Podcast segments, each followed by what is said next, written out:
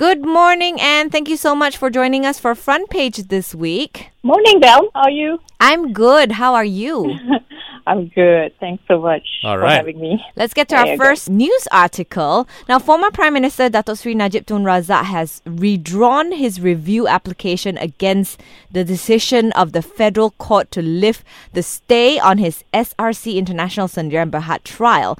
What does this even mean, Anne? Like, does this mean that he will have to start to serve his sentence? The best way to explain this, Belle, is that before the substantive decision was made, uh, which was the recent trial decision, uh, there was an interlocutory decision made, and uh, there was an application for further review by Najib Razak at that time. So, since he's got a proper appeal right now, so it is only natural for uh, Najib to withdraw his review bid on lifting of that stay on the SRC trial and also on the intermatter, since the same can be further argued in his proper appeal. So does this mean that he will have to start his sentence? No. Oh. So now the sentence is stayed pending appeal at the Court of Appeal. I'd just like to explain that briefly like that so that it's not complicated, but uh-huh. the most important reply to your answer would be no, he does not have to start his sentence because now the sentence is stayed pending his appeal at the Court of Appeal. So, after the Court of Appeals, he can still go to the federal court to appeal another time. Yes, that's right. Okay, but That's this right. application was actually filed last year before the Mm-hmm. sentencing. So how how does it relate to this the current sentencing? Okay. It relates in a sense that, I mean, there was an application that he made earlier, and that was uh, last year. Okay. So he could still use that. But since he's got already a proper appeal, he can just withdraw his review now. And we are looking at his appeal right now, which is pending at the Court of Appeal. So no sentence will start from now. He actually appealed at the federal court even before this whole case was meted out in Correct. court. Correct. Yes. Ah. Even before the substantive decision was made this year. Because there was an interlocutory decision made at that time, which was last year, and he made an application for further review. That was last year. Okay, Ah. so he's pulling back, he's withdrawing in order to make another appeal at the Court of Appeal. Okay, let's get to the next one. And this man who was just released from jail, he was uh, brought back into prison because he actually slammed his daughter on the floor. I mean, owing to the fact that he was just released from jail, what else should be enforced to sort of help rehabilitate former prisoners? I like the word rehab. I mean, as compared to jail time, of course, you punishment for the crime is not as much a deterrent as it is. It was rehabilitation, Belle. Yeah. So I think depending on the offences, I believe that there should be a window period where offenders are evaluated. I don't know. I'm not sure whether this is done in any justice system in the world, but if it's done in the United States, that's called probation. But even then, we're not sure whether they are rehabilitated in the way that they are given anger management courses or counseling. Hmm. But the word rehab itself makes a big difference than just jail, jail time. So this should be done in accordance to their state of mind or behavior. I also think that probation works for the most part where the offender is actually kept in check of his movement and conduct. You know, you know that you're going to go back in there in jail if you commit another crime or you, you know, commit another uh, bout of anger or violence or anything like that. And uh, having said that, if it's anger management courses that we're talking about here uh, to prevent instances of violence from former prisoners, like in this case, that involves range of skills, for example, that can help with recognizing the signs of anger and also handling triggers in a more positive way. You know how anger is, right? And how some people cannot perhaps, you know, manage that sort of uh, situation. So, I mean, before the prisoner is released from jail, mm. Mm. Mm. maybe there should be an evaluation done, right? before they're just released out into the world just because they've done their time. Yes, definitely. There should be an evaluation. You know, like even when you leave a company, Yeah. for example, you know, you, you resign from a company, there's, there's an exit interview, you know, because you want to assess the situation, you want to evaluate whether you have been doing the right things, the proper training, that kind of thing. So I think it's not so much as just shoving someone into prison, punishing them according to the time determined by the court, but also the fact that evaluation is very important and if there's a reason to rehabilitate further, then that should be done. And anger management courses, I think, uh, does very well. Therapy, that sort of thing, because when anger is negatively uh, affecting sort of a relationship or if it's leading to violence or otherwise dangerous behavior, a person may benefit from consulting a mental health professional, and that is cost. Yeah. You know, so that should be perhaps a certain amount allocated uh, for this, and uh, anger management should be attended to by the authorities, and that should be given serious thought by the authorities as well.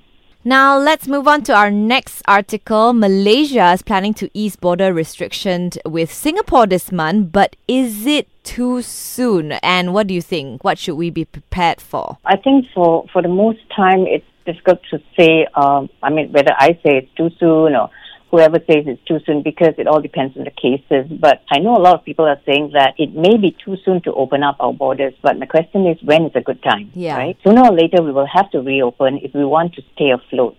That's really important. And the fact that both our economies are very much dependent on each other. When we open the borders, we should not only implement all the SOPs. I think, you know, apart from maintaining the health and safety and carrying out all these procedures, you know, you have like from, um, I think when I interviewed the minister, it was like 13 SOPs. But it is also to ensure that they must undergo a COVID-19 PCR test back in their home country before they come into Malaysia. And then in Malaysia, they will be tested again. I know there's a lot of things to do, but this is really important, which is not done actually, uh, because there's a further step that needs to be done by the companies and uh, enforcement needs to enforce this. But they will need to be tested again here in Malaysia upon arrival. But you Anne, know? their Ah, their ah. positive rate is eight point two percent per one thousand population, right? But ours is zero point nine one.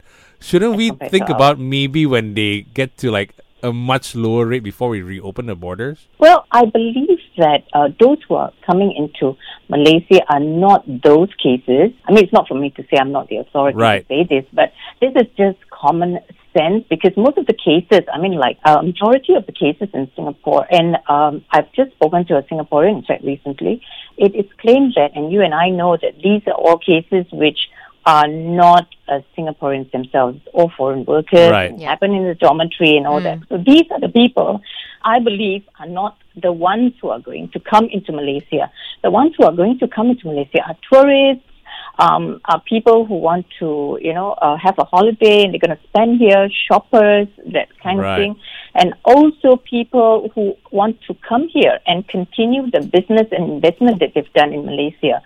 So I think it's a different set of people. So uh, for us to be more cautious, we need to also conduct this uh, COVID-19 test when they arrive here in Malaysia because that also will address the asymptomatic individuals. Yeah. Yeah, that is what I believe. All right, this next article is a very interesting one. It's about statelessness. In this case, this girl uh, has been asking for her citizenship. She's 37 years old, but she doesn't know who her biological parents are. So the lawyers actually brought up a good point. Like, if you were born in Malaysia, but you do not know the identity of both your biological parents, can you automatically be granted citizenship? That's quite an interesting mm. point. And that's really important as well because the basis of our citizenship is on the fact that both our parents or either one of them are Malaysian. Yeah. Right? Yeah. So if you do not know the citizenship or either of your parents, then it's quite difficult to ascertain whether you are in fact or could be granted citizenship and be a citizen of Malaysia. But having said that, looking at the federal constitution second schedule, under section 1E of that schedule, every person born within Malaysia who is not born a citizen of any country mm-hmm. is in fact a Malaysian citizen by Oh. operation of law. Yes. Oh, so if you're Yeah, born yeah. here and you don't know your your parents' citizenship, then you're automatically a citizen. If you're not a citizen of any other country in the first place, right? Correct, Right. Didi. Okay. You don't have ah. multiple passports. Yes, yes. And Section 2, subsection 3 states clearly that a person is to be treated as having at birth any citizenship which he re- acquires within one year of their birth. So if you register between a year and you're born in Malaysia, then you automatically become uh, a Malaysian citizen. Yes. Right. Okay. Yeah, yeah. Oh, yeah. but beyond But- the year? Mhm. Beyond the year, okay, that is argumentative. And if you bring in that argument, uh, these two provisions would mean that anyone born in Malaysia, doesn't matter uh, when you register, but who do not become citizens of any other country within one year of their birth would be a citizen of Malaysia under the law. So that is argumentative. So, Belle, you are right to argue that fact that if they do not register within a year of their birth, then it becomes very difficult. I see. Which is in the case of this girl. yeah. Right. Okay. Exactly. exactly Now, but this has been a standing issue for a while now. What laws Mm. do you think can be enacted to help statelessness in this country? Mm. You know that this matter of Malaysians doesn't matter, is Malaysia or even West Malaysia, has gotten the attention of even the UNHCR because there's a lot of stateless children out there Yes. by the hundreds of thousands. Can you imagine Mm. that? So this is unimaginable. And the fact that our case has even, you know, gone to the UNHCR to be argued, to be fought, um, that means a lot. But even then, and having said that, you know, uh, we have provision in our country. There are provisions contained in Malaysia's citizenship laws which we do not fully apply and we do not fully study it, which could help actually to resolve the nationality status of individuals within our country. And that has not been exhausted yet. But addressing this issue, even at a policy level, is already something that is required right now and it's Yeah. of most urgent need. And this will be one of the ways to resolve citizenship and any sort of documentation problems faced by the communities in Malaysia as a whole. Now, on our final article, Malaysian Bar President Salim Bashir urged the Perikatan Nasional Government to urgently enact anti hopping legislation to prevent elected lawmakers from switching parties. Now, and how would this anti hopping legislation help strengthen the government? Okay, because we have the view that the switching of political uh, allegiances after being voted in by the Rakyat, now that is already considered a betrayal of trust, almost politically immoral. Now, when we talk about anti-hopping laws, this has for the longest time been very much required, and this is in order to enhance uh, political stability. I mean, that's a no-brainer. You need such laws in order to strengthen the government because you need political stability, you need confidence. It's all about confidence, public confidence in uh, this whole democracy, in this democratic process, Yeah. and respect for the decision that is made by you and me. It's as simple as that. That's made by the electorate. We need that sort of respect, and we need to enhance uh, that political will to implement anti-hopping legislation, which is to, of course, strengthen public government and also to strengthen public confidence. We are in a democratic nation, I mean, where the rule of law is held up high. If we want to do that, it is high time for us to enact laws that make the crossing, the crossing and all this lompat katak and Yeah. everything off the floor in the state assembly or federal parliament illegal. We need to make hopping here and there illegal, Bill. What needs to be done, though, to implement this I legislature? think for the longest time, and you know, we've been talking about this. A lot of uh, scholars of, as well have been talking about this. A study is needed. You know, since the anti-hopping law is against article, this is very important because we already have this article, and that's why everybody is so brave to hop here and there anytime they want. You know, ever since I started covering politics in the 1990s, I remember the Sabah state legislation does not address this at all, and that is why Sabah politics has always been so fluid. There is no such thing as a mandate to begin with. Everybody is, um, I mean, voters in Sabah, for example, have been betrayed one too many times.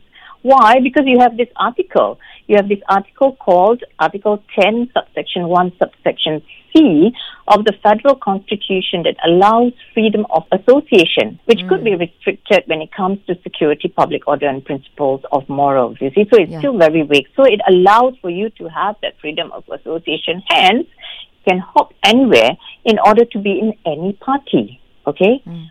So, before a study is even done to enact any anti hopping law, please address Article 10, subsection 1, subsection C, which provides freedom of association to anyone, you and I as well.